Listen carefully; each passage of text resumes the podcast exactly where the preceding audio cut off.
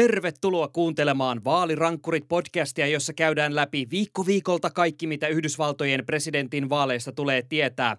Täällä oltaisiin valmiita jo juhannuksen viettoon, mutta ei keskikesän juhlaa ilman skandaalin käryisiä kirjajulkaisuja. Minä olen Sami Lindfors. Ei juhannusta myöskään ilman numeroiterointia ja kannatusmittauksia osavaltioittain. Minä olen Tuomo Hyttinen ja nyt on 20 viikkoa vaaleihin.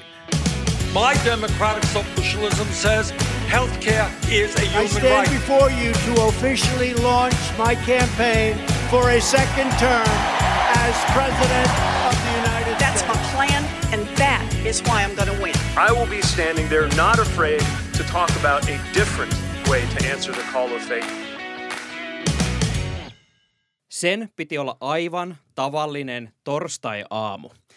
Ja kaikille kuulijoille siis tiedoksi teemme edelleen vaalirankkureita etänä ja tällä hetkellä kuiskuttelen täällä Pohjois-Savossa mökillä tätä podcast-jaksoa tehdessä. Ja tänä aamuna herättiin täällä mökillä ja täällä on tota vanhempani myös ja syötiin sitten tuossa aamusella vähän ruokaa ja isäni, joka harrastaa turvallisuuspolitiikkaa, on tämmöisiä turpoihmisiä, niin ihmetteli siinä, että mikäs juttu tämä on, että yhtäkkiä Twitter on täynnä pohdintaa siitä, että kuuluuko Suomi Venäjään vai ei. Mä katselin vähän siinä aamukahvia hörppiessä, että anteeksi mitä? Ja Twitterin avaamalla sekin arvoitus ratkesi. Tuomo, kerro miksi koko maailma nyt pohtii, että mihin, mihin maan osaan Suomi oikein kuuluu ja mitä ihmettä. Tästähän on kiittäminen entistä presidentti Trumpin turvallisuuspoliittista neuvonantajaa John Boltonia, joka sai kenkää tuossa viime syksynä. Häneltä on nyt tulossa kauan, kauan odotettu kirja. Sitä odoteltiin jo tuon helmikuun puolelle ja sitä on lykätty ja lykätty, koska Trumpin hallinto ja oikeusministeriö on halunnut käydä läpi, että siellä nyt ei ole varmasti mitään, mikä voisi vaarantaa Yhdysvaltojen kansallista turvallisuutta. Tiistaina tämä kirja on tulossa julki ja sitten valtamediat tuolla Jenkeissä sai sen käsinsä ja julkaisi siitä eilen illalla Suomen aikaa. Suurin piirtein samaan aikaan semmoisen pääkohdat, semmoinen greatest hits julkaisu. Ja Se on aika hyvin. yhtenä, Tälle kirja ei ole vielä ju, sille julkaistu ja siitä on jo valmiiksi tämmöinen greatest, greatest Hits-osio kuin jossain ABC-levyhyllyllä. Joo, syyhän sille tietysti on se, että oikeusministeriö yrittää viimeiseen asti nyt estää sen kirjan julkaisun. Ja koska se on jaettu jo journalisteille ja siitä on niin pää, pääjutut on jo jaettu julkisuuteen, niin jos se nyt estetään se kirjan julkaisu, niin me kuitenkin tiedetään ne pääkohdat, mitä siellä sisällä on. Ja yksi, mikä täällä meillä Suomessa on noussut esiin, mikä oli Jenkeissä semmoinen hauska pikku kuriositeetti, oli tietysti se, että John Bolton sanoo, että Trump kysyi ennen tuota huippukokousta Helsingissä, jossa hän tapasi presidentti Vladimir Putin ja presidentti Niinistön myös, niin oli kysynyt vähän silleen, että onko Suomi, Suomi joku Venäjän tämmöinen satelliittivaltio vai kuuluuko Suomi Venäjään vai mikä tämä homma oikein on. Ja Mä en tiedä, häiritseekö mua eniten se, että Trump sekoittaa Suomen johonkin hemmetin Tsetseeniaan, vai häiritseekö mua se, että ennen tätä Helsinki-tapaamista hän oli jo tavannut Sauli Niinistön kahden kesken edellisenä syksynä 2017, ja silti hänelle oli jäänyt vähän hämäräksi, että mikä tämä Suomen asema oikein on. Mua kiinnostaisi tässä yhteydessä tietää, että oliko tämä keskustelu noussut esille myös Niinistön kanssa, koska musta olisi ihan mahtavaa, että jos nyt myöhemmin kävisi ilmi, että äh, Trump ja Niinistö olisivat oikeasti myös keskustelleet kasuaalisti siinä napakan kahvikupposen ääressä silleen, niin että oletteko te muuten niin jotenkin Putinin kanssa tässä silleen. Ja niin, Niinistö katsoo sillä tonniseteli ilmeellä silleen, "Äh, no tota, Vähän sille kohteliaisesti sanoi, että ei, ei, me olemme tällainen köyhä vaatimaton pieni pohjoisen kansa, joka haravoi kaikkea paskaa metsistä, niin ei syty metsäpaloja vai mikä se läppä nyt silloin olikaan. Anyway, tässä oli myös ihan oikeita pääkohtia, muun muassa se, että ää, presidentti Trump olisi ää, Kiinan presidentin slash itsevaltiana Xi Jinpingin kanssa keskustellessaan tuolla G7-maiden kokouksessa. Olisi pyytänyt vähän apua, että jelppaa meitä tässä, tässä vaaleissa, että jos saataisiin vähän kauppadiiliä aikaa ja soijapapuja Kiinasta Yhdysvaltoihin tai Yhdysvalloista Kiinaan, niin päin se varmaan menee, niin se voisi auttaa häntä, häntä tuota, paremmin näissä vaaleissa. Ja mikä pöyristyttävämpää, niin Trump oli sitten antanut vähän niin kuin tällaisen hiljaisen hyväksyntönsä tämmöisille uiguurileireille, käytännössä keskitysleireille, jossa uiguurivähemmistöä uudelleen koulutetaan tuolla Kiinan puolella. Sami, miten iso ongelma sä luulet, että tämä on nyt niin kuin Trumpille tämä, tämä kirjan julkaisu, hän kaikin voimin yrittää sitä estää. No siis musta tuntuu, että tähänkin täytyy taas sanoa, että se jää niin todellakin nähtäväksi, että onko tällä loppupeleissä mitään vaikutusta, koska meidän täytyy siis muistaa, että näitä erilaisia Trumpin todella kummallisia, hähmäisiä keskusteluja ja deal, dealin hieromisia ja muita on siis väännetty koko neljän vuoden ajan. Näitä tämmöisiä kohukirjoja on tullut tässä ties kuinka monta. Tänäkin vuonna tuli jo aiemmin Washington Postin toimittajilta myös kirja, jossa oli kai todella tämmöisiä, no hervotonta tavaraa sielläkin. Siis niin kuin jos tuossa tosiaan tämä väite näistä uiguurileirien hyväksynnästä uh, pystytään vielä osoittamaan. Ja siis jos joku ei ole vaikka nähnyt esimerkiksi New York Timesin uh, mainiota repparia, olisiko tullut viime vuoden lopulla muistaakseni, uh, jossa käytiin läpi, että miten julmasta toiminnasta todella on kyse, niin kyllä mä sanoisin, että varmaan siinä vaiheessa pitäisi oikeasti jo alkaa vähän isompaa mekkalaa myös ihan niin kuin kansainvälisen yhteisön puolesta, koska se olisi jo niin kuin aika härski. Mä tavallaan vielä ymmärrän Trumpin kontekstissa sen, että koitetaan ää, tavallaan hieronit semmoisia sopimuksia ulkomaille, mitkä tavallaan peesaa sitä hänen ää, äänestäjäkuntaansa ja niin, palvelee niitä intressejä. Se ei tavallaan oikeastaan Trumpin kohdalla sinänsä yllättävää, mutta sitten, että jos se ikään kuin vastalahjana annetaan ää, hyväksyntää niin kuin ihan totaaliselle julmuudelle, niin kyllä, kyllä musta tuntuu, että ei se nyt ainakaan parana enää niitä asemia, millä lähestytään marraskuun vaaleja. Ei varmasti, jos mietitään, että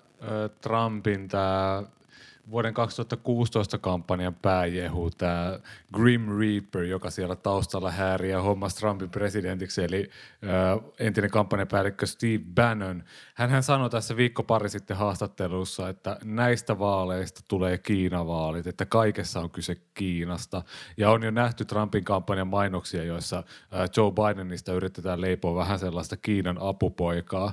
Niin tämmöiset paljastukset, mitä John Bolton tekee, niin öö, ne vähän vie niin kuin pohjaa siltä sanomalta. No todella. Siinä ei kyllä hirveästi tätä Beijing Joe-läppää voi heittää, jos siellä on käyty näin kumarassa Xi Jinpingin luona neuvottelemassa. Että tota, Joo, tota, mutta meidän täytyy myös siis muistaa John Boltonin kohdalla se, että äh, hänen kaikki sanomisensa varmaan pitää ottaa – no, kourallisen suolaa kera.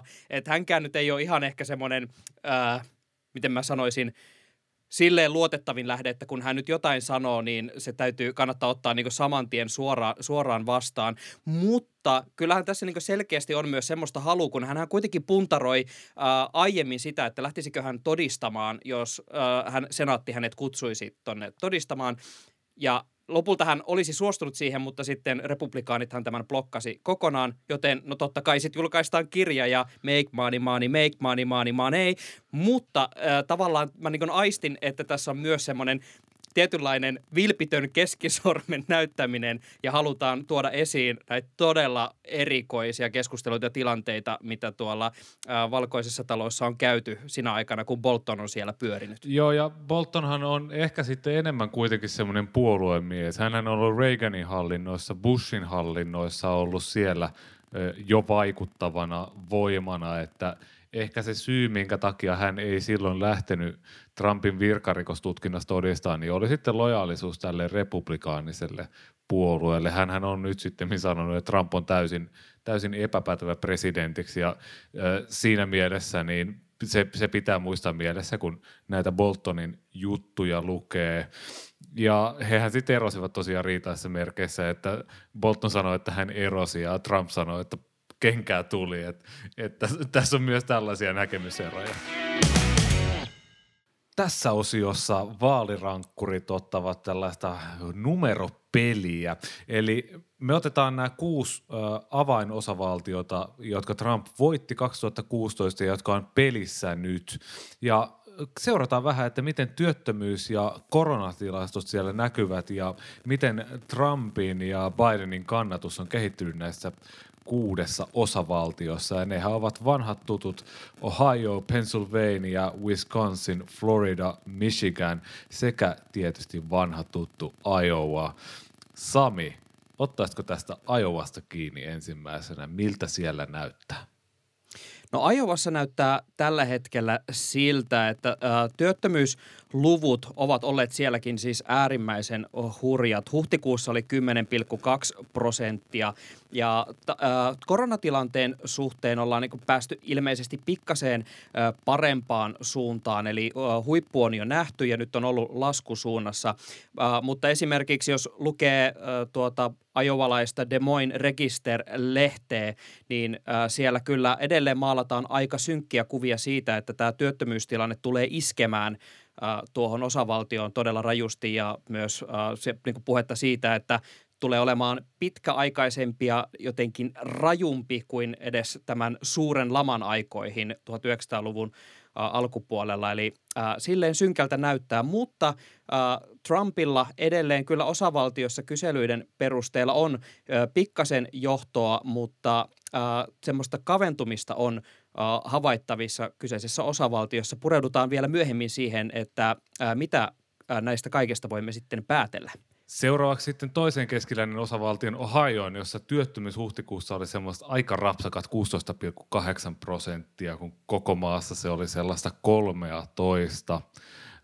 Koronatilastoissa huippu on ohitettu huhtikuussa ja tällä hetkellä osavaltio, jonka Trump silloin voitti neljä vuotta sitten, niin tällä hetkellä siellä mennään aika rintarinnan ja itse asiassa 538 ennusteessa niin Biden johtaa mielipidemittaisten keskiarvossa siellä 2,7 prosenttiyksiköllä. Ja sitten Pennsylvaniaan, jossa työttömyyslukema oli huhtikuussa peräti 15,1 prosenttia, mikä on kyllä edelleen aivan siis huikea huimaava lukema suorastaan. Ja äh, kun katsoo tuota koronatilannetta, niin sielläkin äh, se huippu oli siellä huhtikuun puolella ja nyt ollaan laskusuunnassa ja mietitään, että mitenkäs sitten tästä eteenpäin. Ja tämä näkyy sitten taas näissä kannatuslukemissa sillä tavalla, että äh, kun tämä koronakriisi iski, niin Trumpin kannatus lähti ihan selkeäseen laskusuuntaan. Ja tuo laskusuunta itse asiassa nyt jatkuu myös tässä kesäkuussa, vaikka hetken aikaa näytti, että lähtisi nousemaan, mutta äh, sitten alkoivat myös nämä laajat mielenosoitukset, jotka varmaan näkyvät jossain määrin, mutta siellä tällä hetkellä 538 mukaan Bidenilla on kaulaa Trumpiin jopa äh, 5,3 yksikköä. Wisconsinissa taas työttömyys huhtikuussa oli semmoista 14,1 prosenttia eli vähän keskiarvo yläpuolella. Koronatilastoissa ollut pitkään sellaista tasasta nousua. Nyt on ollut vähän laskusuuntaa, mutta jos tasasta nousua on ollut koronatilastoissa, niin tasasta nousua on ollut kyllä myös Joe Bidenin kannatuksessa. Siellä on, sanotaanko huhtikuun puolessa välissä hän on ö, mennyt sille lopullisesti, tai no lopullisesti ja lopullisesti, mutta tällä kartalla ainakin, ö, silloin hän on erottautunut tästä Trumpista omaksi itsekseen, ja siitä se on silleen pikkuhiljaa, vähän silleen pinsetin näköisesti piirtynyt tämä tämä kannatuskäyrä sille, että tällä hetkellä Biden johtaa 538 keskiarvoissa noin 6,6 prosenttiyksiköllä Trumpia Wisconsinissa. Ja sitten Floridaan, jossa jotenkin tilanne on varsin mielenkiintoinen, koska tavallaan siellä koronatilanteessa huippu tavallaan nähtiin jo, mutta sitten ollaan taas ajauduttu siihen tilanteeseen, että lukemat ovat laskussa, tartuntoja tulee lisää ja väittely näistä uusista erilaisista koronarajoitustoimista on herännyt uudelleen. Ja työttömyyslukemat huhtikuussa kans 12,9 pojoa, mikä on aika kova isku osavaltioille tuommoisissa määrissä. Ja silleen on mielenkiintoinen tilanne kannatusluvuissa, että sanoisin, että Joe Bidenilla tämä niin paljon vakaampi tilanne, mutta äh, Trumpilla näkyy selvä lasku tuossa osavaltiossa äh, huhtikuun jälkeen ja tippunut, tippui silloin äh, se, niin kuin parilla prosenttiyksiköllä tuonne Bidenin taakse. Ja nyt kesäkuussa niin tuo Bidenin kaula Trumpiin on Floridassa vaan siis lähtenyt kasvuun, mikä on äärimmäisen jännittävää, kun puhutaan Floridasta. Sami, sä äsken sanoit Floridan työttömyydestä 12,9 prosenttia, että se on kova isku, mutta Michiganissa työttömyysprosentti oli huhtikuussa 22,7. Siis melkein joka neljäs Ai Michiganin samperi. työllinen oli työtön. Ja hei, mä haluan siis tähän väliin muistuttaa, tota, aiemmin unohtui mainita, mutta siis kun tässä niin välillä tosiaan esimerkiksi Ajovassa muisteltiin kauhulla sitä ää, suurta lamaa, niin ää, silloin oliko koko valtion työttömyyslukema, se oli jossain siellä 10 prosentin hujakoilla, jos mä oikein muistan. Eli tavallaan jos peilaa siihen, että ollaan 20, yli 22, niin huhu, ei ihmettä, jos kylmää hikeä vähän pukkaa. Ja se kyllä näkyy sitten kans näissä Michiganin kannatuslukemissa. Siellä on Biden ö, oikeastaan tällä tarkastelujaksolla, mikä 538 on tässä ö, helmikuun lopusta, niin sieltä Biden on johti silloin parilla prosenttiyksiköllä ja nyt hänelle on jo 10 prosenttiyksikön johto Michiganissa. Ja Michigankin on vähän semmoinen osavaltio, että Trumpin pitäisi se voittaa. Nyt, nyt näyttää tosi, nyt näyttää tosi, tosi pahalta niin kuin Trumpin suhteen tässä. Mutta tota, Sami, me just luoteltiin äsken lukuja ja käyriä ja katsottiin, niin mitä, mitä korrelaatioita me löydettiin sieltä? No tilastotieteilijähän en ole, mutta voin silti vilkaista. Kyllä näissä 538in piirtämissä graafeissa kustakin luetellusta osavaltiosta, äh, kun katsoo näitä kannatuslukemia niin, ja oikeastaan niiden keskiarvoja, niin kyllä näissä selkeästi piirtyy laskusuhdanne Donald Trumpille tuosta huhtikuusta alkaen. Varsinkin esimerkiksi Pennsylvanian kohdalla mun mielestä se näkyy jotenkin tosi selkeästi. Siellä huhtikuun puolen välin tienoilla tulee ihan selvä harppaus. Bidenille tulee lisää kannatusta ja Trumpilla alkaa semmoinen, äh, siinä on ensin selkeä lasku ja sen jälkeen semmoista kevyttä laskua, ehkä niin kuin muutama pieni nousu, mutta laskusuhdannetta ja samoin sitten kun tultiin tähän kesäkuun taitteeseen, jossa oli myös äh, Trumpilla oli taas pikkasen nousua, niin äh, kun myös lähti esimerkiksi mielenosoitukset liikkeelle ja tässä tavallaan käydään sekä sitä keskustelua että tavallaan tätä tietynlaista, ei voi ehkä sanoa koronan toista aaltoa, koska siellä edelleen varmaan niin koitetaan kontrolloida sitä ensimmäistä ja se elää oma elämänsä, mutta kuitenkin kun on tilan, tilanne vakavoitunut edelleen, niin yhä lähtee laskusuhdanteeseen siitä pienestä noususta huolimatta, niin kyllä mä sanoisin, että tässä niin selkeästi on nyt näkyvissä se, mistä puhuttiin jo aiemmissakin jaksoissa, että äh, noissa kyselyissä niin on alkanut tulla Trumpille takkiin ja oletan, että varmaan tässä nyt alkaa olla tämä johtajuuden taso, semmoinen kysymysmerkki, mikä varmaan jossain määrin alkaa resonoida äänestäjäkunnassa ja miettiä sitä, että miten näitä asioita hoidetaan. Vai mitä Tuomo? Aivan ehdottomasti siis. Trumpihan kannatuskyselyissä niin kerää ehkä positiivista ainoastaan siitä, että miten taloutta hoidetaan. Et äänestäjät mitä tavallaan ymmärtää sen, että tässä vaiheessa, missä korona on romuttanut sen talouden, niin korona todellakin romutti sen talouden. Että Trumpia edelleen pidetään hyvänä tämmöisenä talousnerona. No ei välttämättä nerona, mutta niin kuin hyvänä, hyvänä tyyppinä hoitaa sitä. Ja Mut äärimmäisen siis- vakana kaiken lisäksi. Very stable genius, niin kuin jo toista kertaa mainitaan tämän Washington Postin kirjoittajien kirja tässä. Mutta se, että se, et siinä vaiheessa, kun tämmöiset kriisit alkaa iskeä ihmisten arkeen ja valkoisessa talossa näkyy vaan sellaisia juttuja, että esimerkiksi mitä, mitä tapahtui silloin huhtikuun puolivälissä? No se oli vähän pääsiäisen jälkeen. Ja Trumphan lupaili silloin ennen pääsiäistä, että muuten silloin, silloin pääsiäisenä, kun on suuret kirkolliset pyhät, niin silloin olisi muuten kiva avata tämä maa.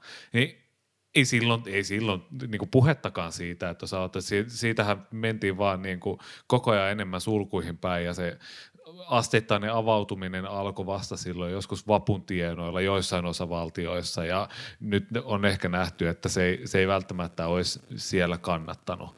Et että tämmöinen johtajuuden, johtajuuden taso, se oli mun mielestä tosi hyvin sanottu, että, että se nyt resonoi kannattajakunnassa tosi, tosi, tosi vahvasti. Ja mun mielestä sulta oli erinomainen haku kanssa toi, mitä tässä kesä, kesäkuun ja toukokuun vaihteessa on käynyt. Et kun tuli tämä George Floydin homma, niin siellähän amerikkalaiset on selkeästi nähnyt, että nyt on niin kuin poliisin toiminnassa on isoja ongelmia ja Trump on pysynyt tässä periaatteessa koko ajan tämmöisen lain ja oikeuden puolustajana, vaikka häneltä tämä, tämä presidentin asetus tästä tulikin tästä, että vähän aletaan laittaa siellä hommaa kuntoon, niin silti se, että hän on pysynyt poliisin puolella, kun valtaosa amerikkalaista näkee poliisin toiminnassa ongelmia, niin, niin kyllä se herättää tosi suuria kysymyksiä siitä, että hän ei nyt pysty johtamaan, kun sitä kansakunta eniten vaatisi. Puhutaan vielä hetki Trumpin kannattajakunnasta ja mahdollisesti niistä ajatuksista ja asenteista, mitä nämä kaikki tilanteet tässä alkuvuoden aikana ovat voineet herättää. Esimerkiksi kun tuossa juuri katsoimme noita lukuja Trumpin ja Bidenin kannatusluvuista, niin Otetaanpa täältä Iowa, joka on erittäin valkoinen osavaltio ja myös Trumpin osavaltio ollut ihan selkeästi. Ja vielä, siis koko kevään ajan, Trump on ollut Bidenia edellä useita prosenttiyksikköjä. Vaikka oli koronakriisi päällä, niin Iowassa se kannatus oli niin suhteellisen tasaisesti edellä Bideni koko ajan. Mutta kun katsoo tätä 538in pitkää aikajanaa tuolta maaliskuulta nyt tähän kesäkuuhun, niin kuitenkin se Trumpin kannatus pikkuhiljaa lipuu sellaista pientä alamäkeä kohti. Ei näy isoja hyppyjä niin koronakriisistä tai näistä kuvaoperaatioista, joissa kaasutetaan mielenosoittajia pois tieltä. mitään tällaista ei näy, mutta se hiipuminen on tasaista, kun taas Bidenilla se on ollut semmoista tasaisen kevyttä nousujohteista. Ja nythän siis osavaltiossa on 538 mukaan tilanne se, että Trump ja Biden ovat melkein tasalukemissa. Trump edellä enää 0,6 pojoa, mikä on mun mielestä aika merkittävä signaali siitä, että juuri tämä Ajovassa oleva tämmöinen perusvalkoinen duunariväestö ää, ei enää oikein ehkä lämpene kaikille, mitä tuolla tapahtuu. Vai Tuomo, kerro vähän, että ketkä siellä Trumpin takana oikeastaan seisoo ja pystyykö just tällaista tulkintaa tästä vetämään, kuten juuri äsken tei? Mun mielestä ö, pystyy, ainakin jos sellaisella leveällä pensselillä maalaillaan, niin kuin se Sami usein teet. Mutta siis Trumpin äh, tämä base, tämä peruskannattajaryhmä, tämä pohja, niin sehän on valkoiset, äh, joilla ei ole äh, mitään tutkintoa, non college educated white voters. Äh, hän voitti 2016 tämän kannattajaryhmän 29 äh, prosenttiyksiköllä. Tämä on siinä mielessä merkittävä, että tämä on isoin tämmöinen yksittäinen demografiaryhmä ja, ja se, se Trumpin kannatus siellä on ollut tosi vahvaa, se on ollut tosi, tosi, tosi jämäkkä, että hän, hän, se on ollut semmoinen iso, kova peruspalikka, minkä päälle hän on pystynyt sitä – sitä kannatus tekee. Mutta se mikä sitten taas on Joe Bidenin vahvuus myös valkoisten parissa ja mikä varmaan näkyy tässä Iowassa, hän pystyy iäkkäitä henkilöitä, hän on siellä vähän suositumpi kuin esimerkiksi Hillary Clinton oli 2016, hän on maltillinen, hän varmasti viehättää sellaisia, miten se sanoisi, tämmöisiä itsenäisiä, jotka ei nyt ole välttämättä identifioidu demokraateiksi tai republikaaneiksi, mutta on kuitenkin maltillisia, semmoisia niin tavallisia tolkun amerikkalaisia, niin he kokee, että he pystyvät äänestämään Bidenia kanssa. Ja sitten myös sellaisia semmoisia perus, perusliberaaleja, ei sellaisia niin kuin Bernie Sanders vasemmistolaisia, vaan sellaista ihan, ihan sellaista perusjamppaa, joka nyt ajattelee, että, että ei nyt välttämättä ole ihan ok antaa ihmiselle potkuja vaan sen takia, että on homo. Okei, tällaisia henkilöitä nyt ehkä vähän vähemmän on Iowassa, mutta niin kuin noin mitä iäkkäisiin tulee ja moderaatteihin tulee, niin e, tämä varmaan on semmoinen, semmoinen mitä sieltä niin kuin tulee ja nousee esille. Ja mä heitin tähän meidän kässäreihin tällaisen kuvan siitä, että mitä vaan, osa, vaan kieli osavaltioissa tapahtuu, niin Sami, Sami haluatko vähän kertoa, että mikä tämä on tämä demografinen muutos, mitä tässä nyt on niin kuin tapahtumassa? Financial Times tosiaan oli tutkinut tosi syvälle mennen sitä, että mitä näissä vaankieliosavaltioissa tosiaan väestön keskuudessa tapahtuu. Ja trendi on siis todella selvä tuolta 70-luvulta lähtien. Siis valkoinen tämmöinen kouluttamaton väestö, niin sen osuus on pienentynyt ja kun taas enemmän on, löytyy näitä valkoisia korkeakoulutettuja, mutta myös jokaisessa osavaltiossa niin enemmän just espanjankielisiä on mustaa väestöä näissäkin osavaltioissa ja yleensäkin voisi sanoa tällaista niin monikulttuurisempaa. Että tuolla on esimerkiksi laitettu tota, aasialaisia ja muita, muita tota, muiden maiden tai muiden kansalaisuuksien ihmisiä, jotka ovat uh, asuttautuneet näihin osavaltioihin. Eli tavallaan se kuva noissa osavaltioissa uh, monipuolistuu, jolloin varmaan tarkoittaa sitä, että uh, ei ehkä kannata välttämättä jatkossa vaalikampanja perusta ihan täysin pelkästään tuolle valkoisen kouluttamattoman väen kalastelulle. Se on Sami juurikin näin, että vaikka nämä demografian muutokset, mitä tässä kuvataan, niin on hyvin pitkän ajan, niin kuin 70-luvulta 2060-luvulle, niin se tulevaisuus näyttää vääjäämättömältä siinä, että just tämä, tämä kun mä puhuin siitä Trumpin peruskannattajakunnasta, se valkoinen kouluttamaton väestö. Se on periaatteessa sama kuin se republikaanisen kannattajakunnan, se aivan ydinporukka. Niin sieltä vuosi vuodelta se vähenee, sitä porukkaa lähtee sieltä pois, ihan tämmöistä elintasohommaa, niin tämä voi olla tämä Trumpin presidenttikausi ja ehkä toinenkin presidenttikausi, niin tämä voi olla semmoinen valkoisen kouluttamattoman väestön semmoinen viimeinen voimannäyttö, vähän niin kuin semmoinen, että jos Brexitistä lainataan, niin semmoinen take back control yritys ennen kuin nämä vähemmistöt tulee ja, ja tulee NS jyrää porukan. Okei, valkoiset totta kai säilyy vielä pitkään suurimpana yksittäisenä etnisenä ryhmänä Yhdysvalloissa, mutta he ei enää muodosta sellaista samanlaista enemmistöä kuin aikaisemmin. Ja varsinkin kun katsoo näitä demografian muutoksia, ja tämä muuten by the way linkataan meidän Twitteriin tämä juttu, ja se kannattaa kaikkien lukea, niin näkee tämän, miten etelän osavaltioissa, jossain Arizonassa esimerkiksi tämä hispaniväestö muutos, se kasvu on aivan valtavaa. Sanoin Texasissa, että, että nämä on tämmöisiä osavaltioita, esimerkiksi Arizona, muistaakseni Clinton voitti sen 92 ja 96, kun hän pääsi presidentiksi. Mutta sitä ennen Arizonan on voittanut demokraatti joskus öö, 30-luvulla. En edes muista, kuka oli viimeisin demokraattipresidentti, olisiko ollut Truman, Truman joka olisi sitten voittanut nyt nyt saattoi mennä pieleen, mutta jos tämä jää tähän näin, niin sitten se oli oikein.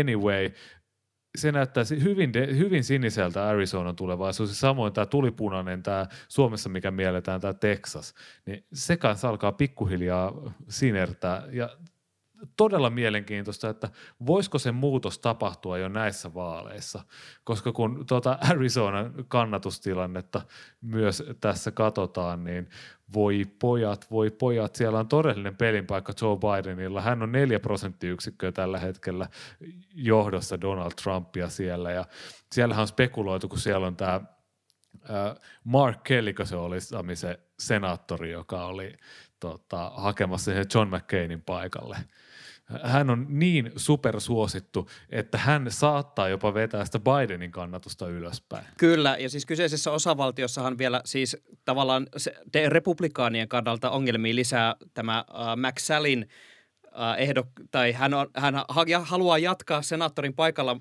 vaikka häntä ei kukaan koskaan alun perinkään siihen halunnut, edes republikaanit, vaan nousi sinne sitten äh, tota McCainin jälkeen. Ja tota, sanotaan, että varmaan nämä tekijät myös äh, ed, niin edistää tätä Arizonan sinertymistä.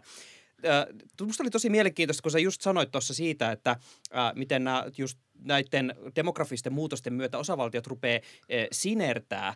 Ja sehän tarko- johtuu vain siitä, että demokraatit on perinteisesti ollut nyt tässä parempia äh, niin ottamaan huomioon erilaisia kansallisuuksia. Ja esimerkiksi espanjankielisten kanssa niin tota, huomattavasti suositumpi kuin republikaanit.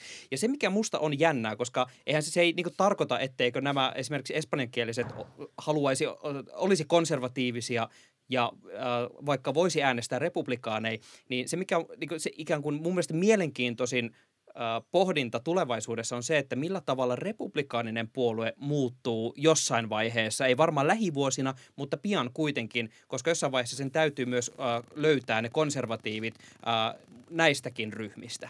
Joo, ja se on varmaan heti Trumpin jälkeen. Hän jossain vaiheessa kyllä jättäytyy pois noista presidenttihommista, vaikka hän Kiinan presidentille väittäisi mitä. Mutta siis se on varmasti heti Trumpin jälkeen tehtävä se, se käytännön muutos. Siitähän on republikaanipuolueessa kyllä paljon puhuttu, että, että tämä suunnanmuutos täytyy tehdä ja muutoksia täytyy tehdä, mutta sitten tuli Trump ja vei sen alkoi polkea sitä polkupyörää aivan toiseen suuntaan. Ja nyt mietitään, että kohtaan kumit puhki, että miten täältä päätäisiin takaisin kaiken takana on twiittiosiossa. Otetaan kiinni tuoreempaan uutiseen, nimittäin Yhdysvaltain korkein oikeus on tässä tunti pari sitten julkaissut päätöksensä, jonka mukaan presidentti Trumpin hallinto ei saa karkottaa 700 000 Amerikassa asuvaa ihmistä, jotka, joilla ei ole siis kansalaisuutta, mutta jotka ovat asuneet koko elämänsä enemmän tai vähemmän tämmöisessä laittomassa tilanteessa Yhdysvalloissa. Ja Los Angeles Times-lehden Washingtonin toimiston päällikkö David Lauter kirjoittaa siitä päätöksestä näin, eli konservatiivinen ö, korkeimman oikeuden johtaja Chief Justice Roberts, his decisions on DACA reads a lot like his decision on the census case. The administration has the power to do this in theory, but in practice they did it so badly that it's invalid. Eli käytännössä, mitä David Lauter kirjoittaa, on se, että äh, korkeimman oikeuden tuomarin äh, Robertsin mukaan äh, Trumpin hallinto, heillä olisi ollut mahdollisuus lopettaa tämä niin sanottu DACA-ohjelma, mutta he olivat vaan toteuttaneet sen niin hemmetin huonosti, että se oli perustuslain vastainen. Miksi tämä kuulostaa Sami, tutulta? Ot, Sami, tämä ei välttämättä ole niin kuin meikäläinen imuroisi himassa, että teoriassa sen voisi tehdä hyvin, mutta käytännössä matonältä jää aina tekemättä. Mitkä mietteet tästä? No mä oon siis tavallaan tota, hilpe, hilpeänä nyt siitä, että tapahtuu sitä paremmissakin piireissä tota, jotenkin semmoinen väistämätön yhdi, yhdistelmä vuoden takaiseen sote-uudistukseen ja siihen liittyvään härdelliin, niin onhan se jotenkin huikeaa, että näköjään siellä muuallakin tota, tehdään asioita, jotka olisi mahdollisia, mutta täysin perustuslain vastaisesti. Ja mun mielestä on parasta, että tämä on myös näpäytys sellaiselle tietynlaiselle vasemmistoaktivismille, joka silloin kun Neil Gorsuch ää, nimitettiin korkeimpaan oikeuteen ja Brett Kavanaugh nimitettiin sen jälkeen korkeimpaan oikeuteen tuomariksi, niin sieltä tuli silleen, että no niin, nyt sieltä sitten aletaan ihmisoikeuksia suitsia oikein kunnolla, että nyt kaikki vääränväriset ihmiset heittää pois. Ja kyllä se kuitenkin näyttää siltä, että jonkinlainen laki ainakin tuolla Yhdysvalloissa pätee, että siellä jonkinlainen kunnioitus on näillä korkeimman oikeuden tuomareilla. Ja tällä viikollahan tuli esimerkiksi päätös myös siitä, että ihmisiä ei saa irtisanoa vaan sen takia, että kuuluu seksuaalivähemmistöön, mikä mun mielestä ei ole ollenkaan kohtuutonta. Joo, ei. Ja siis vaikka äsken tuossa naureskelin, niin tässäkin on siis kyse oikeasti vakavasta asiasta. Että, äh, tämä on tota, niin kuin suur, suurta poliittista kiistaa aiheuttava senkin takia, että tämä on niin kuin myös oikeasti aletaan niin lähestyä ihan semmoista isoa ihmisoikeuskysymystä tämän DACA-ohjelman kohdalla. Ja ihan hyvä, että siellä myös katsotaan, niin kuin, että jos semmoinen meinataan lopettaa, niin tota, että tehdäänkö se lainkaan lain mukaan. Ja mun täytyy sanoa, että tämä on ollut jotenkin huikea tämä keskustelu, kun äh, Trump on saanut nimittää sinne konservatiiveja korkeampaan oikeuteen ja sitten kun siellä noudatetaankin lakia, niin sitten äristään ja muristaan, että hitto, että me tarvitaan sinne ilmeisesti lisää konservatiiveja, kun nämä päätökset ei olekaan sitä, mitä me haluttiin. Mutta siis ilo, silleen ilo, iloisia uutisia siinä mielessä, että on olemassa vielä tahoja, jossa lakia halutaan kunnioittaa ja alleviivata. Kiitos, että kuuntelit jälleen yhden jakson Vaalirankkurit-podcastia ja edelleen muistutuksena, että meidät kannattaa laittaa tilaukseen, missä appissa ikinä meitä kuunteletkin, niin äh, kyseistä tilausnappia klikkaamalla varmistat, että saat aina uuden jakson ja tiedon siitä puhelimeesi tai laitteeseesi, kun uusi jakso on ilmoilla. Ja kehotan edelleen seuraamaan meitä myös tuolla Twitterin puolella, että vaalirankkurit löytyypi. Ja sinne aina linkkaillaan äh, esimerkiksi näitä äh, artikkeleita, joihin viittaamme jaksoissa. Niitä pääsee sitten lukemaan sitä kautta. Ja muistathan viettää juhannusta varsin railakkaasti, mutta turvallisesti tunnetpa sitten korkeimman oikeuden tuomarin tai ihan oman elämänsä tuomarin. Kerro vaalirankkurit podcastista hänelle. Hän saattaisi ilahtua siitä, että kuulee Yhdysvaltain presidentinvaalien uusimmat uutiset joka viikko. Ja niin muuten tehdään myös juhannuksen jälkeen. Silloin vaalirankkurit palaa.